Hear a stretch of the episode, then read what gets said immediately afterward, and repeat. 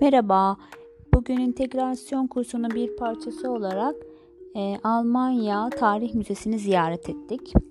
Burada öğrenmiş olduğum bilgileri size unutmadan taze taze aktarmak istedim. Bu bina eski yapılmış ama e, bu 44 zamanındaki 2. Dünya Savaşı sonundaki bomban, bombardımanlar sonrasında yıkılmış ve e, sonrasında da tekrardan inşa edilmiş yani onarılmış.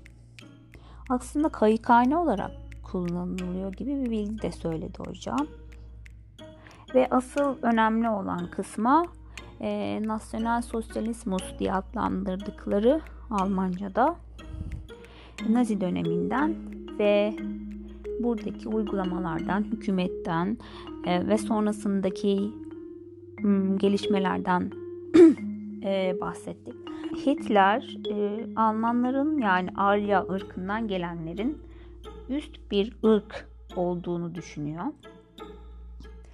Buna istinaden de bu ırkın çoğalmasını, bu ırkın yücelmesini istiyor ve bu ırkı e, tespit etmek için de aslında bazı yöntemler kullanmış. Daha doğrusu Nazi tarafında e, kanun niteliğinde bir Nürnberg kuralları var. Nürnberg kanunları diye nitelendiriyor. Burada e, asıl vurgulanan şey Arya ırkının çoğalması, Arya ırkına mensup kişilerin e, doğum yapması, üremesi ve sayıca fazlalaşması gibi teşviklerde bulunuyor. Bu Arya ırkından biraz bahsedecek olursak e, Arya ırkı aslında e, Hindistan üzerinden İran'a, İran'dan da Avrupa'ya geldiği düşünülen bir ırk. E, aslında tüm Avrupa'nın bu Arya ırkına sahip olduğu düşünülüyor. E, Arya ırkı mesela işte Norveç, İsveç, Danimarka. Evet güzel bir Arya ırkı. Hmm, bakıldığında Fransa eh biraz. İtalya çok bağlantılı değil. Ama genel olarak e, bir hani aynı dine sahip olmak ve bu aynı bağ, aynı dinin mensubu olmak da bu Arya ırkını bir arada tutan noktalardan bir tanesi. Aslında bundan sonra Nazilerin e, Yahudilere karşı yapmış olduğu bu e, karşıtlığı biraz daha anlayabiliyoruz. Çünkü e, Yahudiler farklı bir dindeler ve aile ırkının devam etmesi için de bu soyun sadece e, aile ırkına sahip olan yani din kardeşliğinin olduğu kişilerle devam etmesi gerekiyor.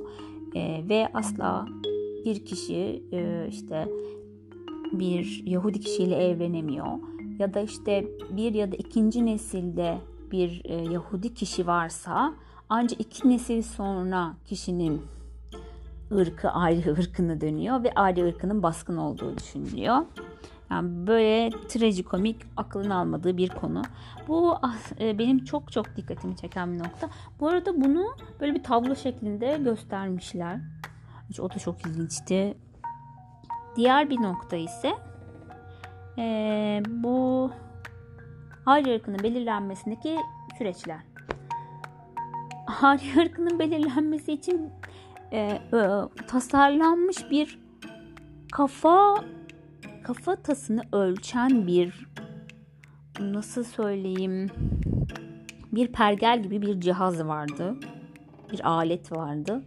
E, bu alette işte Arya ırkının daha yuvarlak kafalı olduğu düşünülüyormuş.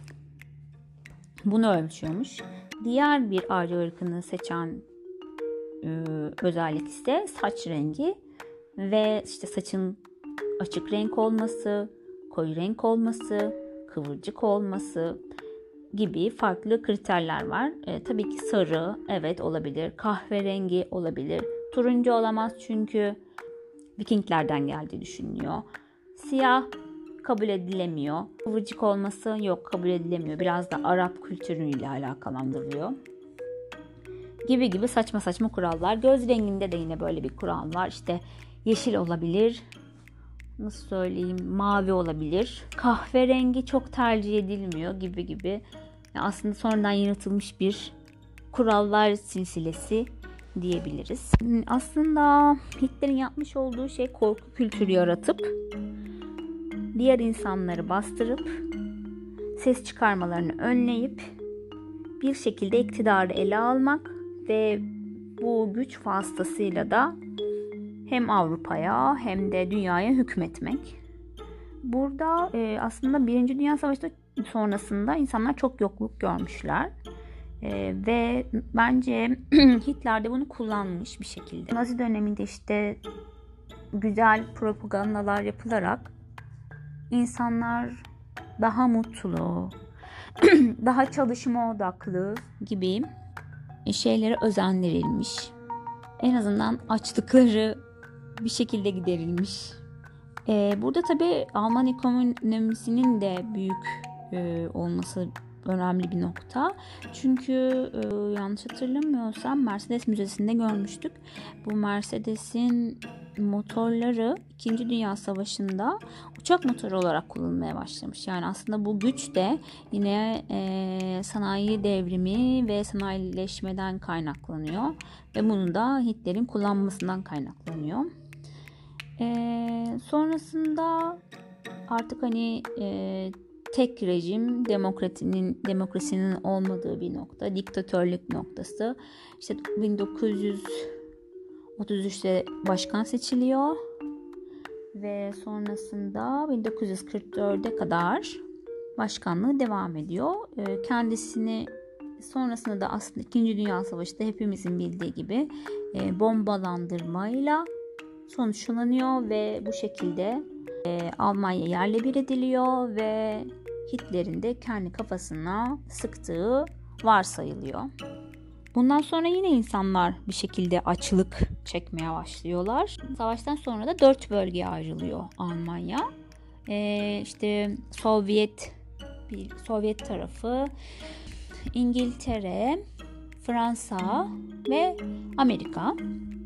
Sovyet tarafı bazı yolları kapatıyor ve insanlar aç bir şekilde, çaresiz bir şekilde yaşamalarını devam ettirmeye gerekiyorlar. Bu durumda da e, Amerikalılar bir Luftbrück diye adlandırdıkları bir uygulama başlatıyorlar. Yani uçaklarla çok uçaklar yere çok yakın uçarak işte insanların temel ihtiyaçlarını uçaktan atarak insanlara ulaştırıyorlar. Bunlardan bir tanesi Tempelhof Havaalanı. Aa, asıl size şeyden bahsetmeyi unuttum. Ölüm kamplarında nasıl bir uygulama olduğundan aslında e, az çok hepimiz biliyoruz. İşte insanlar bir şekilde çalışmaya diye toplu bir şekilde e, tren istasyonlarına gitmeleri söylenmiş ve bir şekilde transfer olmuşlar o binalarda. Evet bir belirli bir süre çalışmışlar ve sonrasında da bildiğiniz gibi gaz ya ilk gaz odalarında duş alacaklarını sanıp talihsiz ve trajik bir şekilde öldürülmüşler. Öldürdükten sonraki prosesten biraz bahsetti hoca. E, buradaki proseste işte insan e, işte gaz gelip insanlar vefat edince insanların üzerinde herhangi bir altın var mı işte dişi var mı bir yüzük var mı gibi gibi küçük küçük şeyler aranmış hani toplanıp sonra paraya dönüşsün diye. Sonra işte insanların saçı kesilmiş. Ayakkabı bağcı falan yapılmış. Ve sonrasında da kadar beden ne olacak diye düşünülüp yakma yoluna gidilmiş. Endüstri haline getirmişler aslında bunu bu ölüm sürecini. Ya bunu duymak, hissetmek korkunç. Yani sözler tükeniyor. Yapılacak bir şey yok. Ama büyük bir dram. Ve hani hiçbir sebep yok, hiçbir gerekçe yok büyük bir acı var aslında. Aslında sonrasında Almanlar da çok acı çekmişler. Yani 2. Dünya Savaşı'ndan sonra da çok yokluk görmüşler. İşte doğu tarafı da ayrı yokluk görmüş. Batı tarafı da ayrı yokluk görmüş. Doğu tarafının yokluk görmesi biraz daha fazla olmuş. Çünkü Sovyet tarafı kuvvetini yitirdikçe doğu tarafı güçsüzleşmiş. Ve insanlar işte çok izlenmişler, takip edilmişler, kaçmaya çalışmışlar, yakalanmışlar, vurulmuşlar yine böyle trajik olaylar yaşamışlar. Almanya'nın yaptığı nokta evet yani bunları böyle çok övünülecek gibi bir şey olarak bahsetmiyor. Ama en azından söylüyor biz bunu yaptık, biz şunu yaptık diye. Hani bu derece açık olması e, bence çok güzel. Daha fazla bilgi verilebilir mi? Daha fazla bilgi edinebilir mi? Tabii ki verilebilirse bir durum biz de keşke bu şekilde net tarihimizi öğrensek. Biz evet öğreniyoruz. Mesela şöyle bir şey oldu. Birinci Dünya Savaşı ile ilgili kısımlar anlattı. Onları çok hatırlamıyorum ama benim Birinci Dünya Savaşı ile öğrendiğim kısım biz Çanakkale'de yendik. Almanlar kendi sahalarında yenilmiş olduğu için biz de yenilmiş sayıldık. Mesela bunun sebebini bugün öğrendim. Almanların Fransa tarafında kaybetmesi aslında. Hani biz sadece kendi tarihimiz olarak tamam bakıyoruz ama hani o tarafı çok bilmiyoruz ya da ne bileyim 2. Dünya Savaşı ile ilgili bildiğimiz nokta İsmet İnönü'nün çok fazla hani o tarafa girmek istememesi, devletin çok güçsüz olması falan falan. Bunlar çok önemli bilgiler. Ee, yakın tarihi ve önemli olayları bilmek. Ya insana bir vizyon katıyor. Sonra dışında tarih tekrarlardan ibaret. Aşağı yukarı böyle. Ee, başka bir şey gelmiyor aklıma. Bakalım bu da ikinci kayıt oldu. Biraz sesim gitti. Aralarda çok durdum. Düzelteceğimi düşünüyorum. Şimdiden size iyi hafta sonları diliyorum. Bugün 31 Ocak 2020. Dün kardeşimin doğum günüydü. Ona öpücükler, sevgiler. Kendinize çok iyi bakın. Görüşmek üzere.